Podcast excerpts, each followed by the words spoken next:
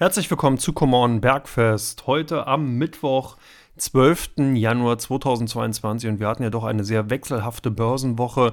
Der Börsenanfang sah ganz vielversprechend aus. Der DAX konnte sich von den Vorwochenschreck erholen, den die US-Fed ja in die Märkte gegeben haben. Hier sind die Inflationsängste hochgekommen, beziehungsweise gar nicht mal so sehr die Inflationsängste, als vielmehr die Reaktion der Notenbanken eben auf diese Inflationsängste, die in den USA zumindest erstmal dafür Sorge getragen haben, dass die US-Fed hier zumindest ihr Tempo, was die Zinsschritte und natürlich auch die Rückführung der Anleihekaufprogramme doch wesentlich verschärfen will.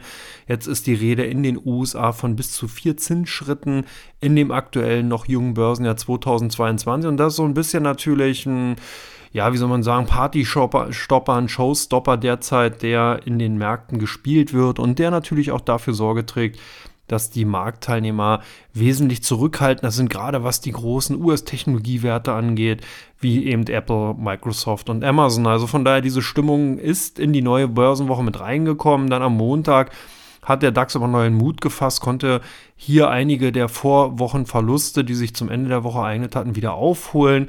Und was ganz interessant ist, es waren eigentlich gar nicht mal so sehr die zyklischen Automotive-Werte, sondern es waren eigentlich eher die Unternehmen, die in den Tagen zuvor relativ stark abverkauft worden sind. Zalando, Sartorius, Delivery Hero und HelloFresh, also die Coronavirus-Pandemie-Gewinner, waren dann die Unternehmen, die dem DAX zum Wochenanfang neuen Schwung verliehen haben und demzufolge dann erstmal ein Ende der Talfahrt aus der vorigen Woche eingeläutet haben. Das Ganze zog sich dann auch noch bis in den Dienstag rein.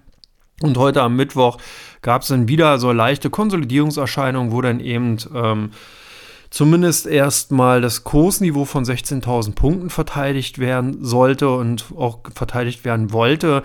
Die Marktteilnehmer haben hier also doch sehr, sehr stark um dieses Kursniveau herum äh, miteinander gekämpft, das Bullenlager gegen das Bärenlager und auch ganz spannend war, dass heute die defensiven Werte dann eher in den Vordergrund gerückt sind. Es waren eben die Aktien von Deutsche Post, es waren die Aktien von RWE und auch der Deutschen Telekom, die hier dem DAX so ein bisschen neuen Schwung gegeben haben, zumindest erstmal auf Basis der einer Konsolidierung. Das heißt also, dass wir ähm, hier ähm, ja, ein, ein, ein Kursniveau ausgebildet haben bei 16.000 Punkten, womit wohl jeder erstmal leben kann.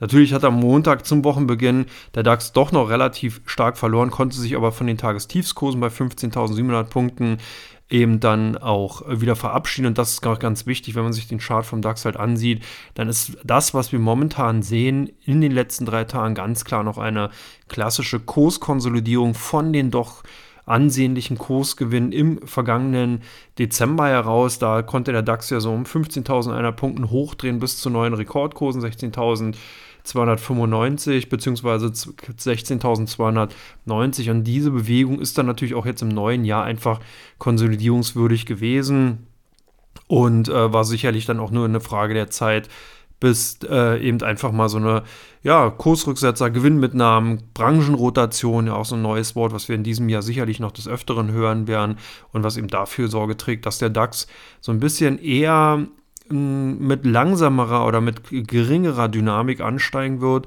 und mit langsamerem Tempo, was aber auch nicht verkehrt ist. Das heißt, das Börsenjahr jetzt zeichnet sich zumindest erstmal in den ersten sechs Monaten als durchaus erfreuliches Börsenjahr ab und wenn man sich das eben auch sieht, ansieht, wie eben die Verteilung der Gewinner zu den Verlierern sich heute darstellt, dann sehen wir ein durchaus ausgewogenes Bild. Das heißt, es ist nicht zu viel Optimismus im Markt, es ist aber auch nicht zu viel Pessimismus im Markt. Wir sehen also die schon angesprochene Branchenrotation und davon profitieren halt heute, ich habe es bereits gesagt, die Versorger, hier zumindest erstmal RWE eher und weniger. Dann die Aktien der Deutschen Post. Wir sehen aber auch Vonovia vorne, Henkel, Linde, Deutsche Telekom. Also alles Unternehmen, die eher aus dem defensiven Sektor kommen. Ganz erfreulich auch, dass die Porsche AG heute auch im äh, positiven Bereich mit 0,7 Prozent äh, ist und dass auch die BASF weiterhin gesucht ist. Das ist sicherlich auch Anzeichen dafür, dass sich hier Investoren weiter für eben eine Konjunkturerholung positionieren in dem aktuellen neuen Jahr. Und äh, ja, die anderen Aktien leiden teilweise unter Gewinnmitnahmen, beziehungsweise sieht man dann hier eine Abstinenz, wie zum Beispiel bei den Titeln der Infineon Technology, die dann in den letzten Tagen davon profitieren konnte, dass ST Microelectronics gute Zahlen vorweisen konnte. Puma, äh Quatsch, Infineon hatte davon profitiert und ähm, konnte dahingehend zulegen. Da kommen heute natürlich auch Gewinnmitnahmen. Das heißt also, diese Rotation geht durchaus weiter. Das zumindest erstmal bis zur Wochenmitte. Jetzt ist natürlich ganz spannend, wie wird sich die weitere Woche darstellen. Dahingehend hatten wir heute auch nochmal ein wichtiges Ereignis in den USA. Da gab es nämlich den sogenannten Verbraucherpreisindex und auch die ähm, äh, Verbraucherpreisentwicklung aus den ähm, vergangenen Monaten beziehungsweise auf Jahresvergleich. Und da lief es zumindest erstmal so ab, dass die Erwartungen von 7% erfüllt werden konnten. Das heißt, die Marktteilnehmer hatten gerade beim Verbraucherpreisindex auf Jahressicht darauf gesetzt, dass wir hier eine 7 vor den Komma sehen, also eine Preissteigerung von 7% und die ist dann entsprechend auch eingetreten. Bei dem Verbraucherpreisindex auf Monatsbasis lagen die Schätzungen etwas unter den tatsächlichen Zahlen. 0,4% sind ja erwartet worden, 0,5 sind es dann nur geworden, aber insgesamt noch gut und auch vertretbar für den Markt. Wir haben es gesehen, die US-Börsen haben darauf reagiert. Das heißt, es nimmt den Druck bei der US-Fed, bei den Notenbanken zurück und ähm, sorgt natürlich dafür, dass hier das Tempo, was man jetzt angegeben hat, in dem im, äh, in, im Endeffekt so weiter eingehalten werden kann und dass eben hier keine weitere restriktivere Vorgehensweise zu erwarten ist. Jetzt natürlich spannend, was in der kommenden bzw. in den kommenden Tagen jetzt in der Restwoche noch passiert und das erzähle ich euch in Teil 2.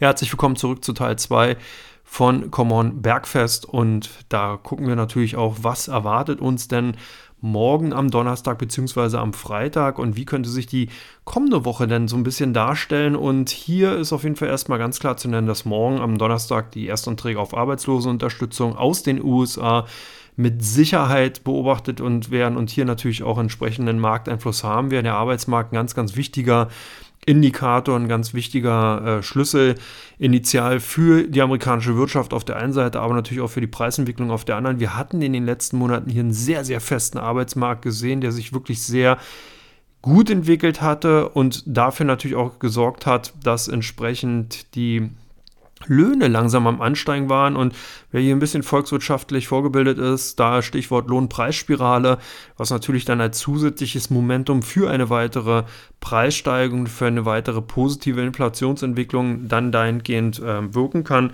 Das muss man natürlich beobachten, das machen die Notenbanker auch. Dann bekommen wir auch morgen zusätzlich die Erzeugerpreise bzw. Erzeugerpreisindex Ex-Energie und Nahrungsmittel. Das wird halt auch nochmal spannend, um zu sehen, wo wirklich die preissteigenden Faktoren denn sind. Morgen halt bei den Preisen, die wir dann sehen, bei den Erzeugerpreisen. Das sind im Endeffekt die Preise, die ähm, nicht an den Konsumenten direkt dann weitergeben, sondern die wirklich bei den Unternehmen erstmal bleiben. Und das ist halt dahingehend natürlich spannend, weil wir gerade als Preistreiber Treiber, beziehungsweise als sehr, sehr große Preistreiber Faktoren eben äh, die Energieträger gesehen haben, Benzinpreise, Erdöl insgesamt, Heizöl und so weiter, Gas, die natürlich sehr, sehr teuer geworden sind und dadurch dann gerade bei den Verbraucherpreisen doch sehr stark zugeschlagen haben. Und jetzt demzufolge morgen der Erzeugerpreisindex beziehungsweise dann die äh, Erstanträge auf Arbeitslosenunterstützung, die auf jeden Fall relativ interessiert beobachtet werden sollten. Dann sehen wir noch, haben wir noch ein paar einige Reden von einigen FOMC-Mitgliedern, das heißt also von den Gouverneuren der US-Notenbank werden einige Reden erwartet. Das bedeutet dann natürlich jetzt direkten Einfluss für die Märkte nicht, aber man kann da so ein bisschen raushören, wie natürlich die Einstellung der Notenbanker zu der aktuellen Geldmarktpolitik der amerikanischen Notenbank dahingehend ist, ob man eben hier doch eher kritischere Worte beziehungsweise dann vielleicht auch eine andere Vorgehensweise sich wünscht oder ob dann eben alles hier im Endeffekt im Konsens äh, vollzogen wird. Das ist sicherlich auch ganz spannend.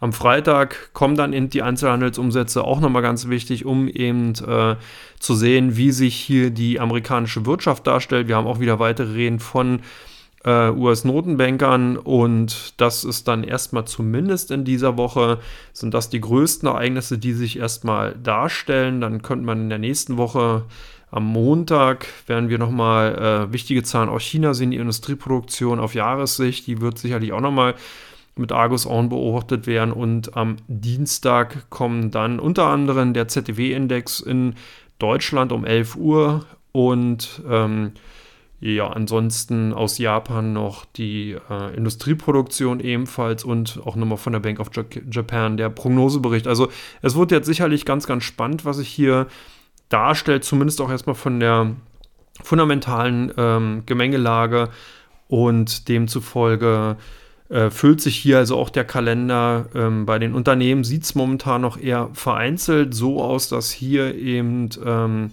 jetzt in dieser Woche noch die Wells Fargo, die Banken also anfangen am 14. Das heißt, am Freitag wird JP Morgan, Wells Fargo und die Citigroup bzw. BlackRock ihre Zahlen vorlegen und damit läuten dann auch die amerikanischen Notenbanken die Quartalsberichtssaison ein. Das Ganze geht dann in der nächsten Woche weiter und nimmt auch Fahrt auf. Das heißt, wir sehen dann am 18. Bank of America, Bank of New York, Charles Schwab, Goldman Sachs am 18. Also Alcoa kommt dann am 19. Also man merkt schon, jetzt kommt richtig Drive rein. ASML dürfte auch nochmal interessant sein. Viele Hörer sind ja gerade in ähm, Chip-Sektor äh, sehr aktiv, auch ähm, investiert. Das heißt, ASML hier sicherlich auch nochmal so ein bisschen Zünglein an der Waage. Morgan Stanley kommt natürlich, Procter Gamble. Also da füllt sich in der kommenden Woche doch sehr, sehr stark der Datenkalender eben mit einzelnen Unternehmensdaten. Da werde ich aber dann am kommenden Mittwoch auf jeden Fall nochmal drauf eingehen. Bleibt auf jeden Fall ganz spannend und von daher ist natürlich jetzt die Frage, wie sich der DAX weiter verhalten könnte und das erfahrt ihr gleich in Teil 3 von Common Bergfest.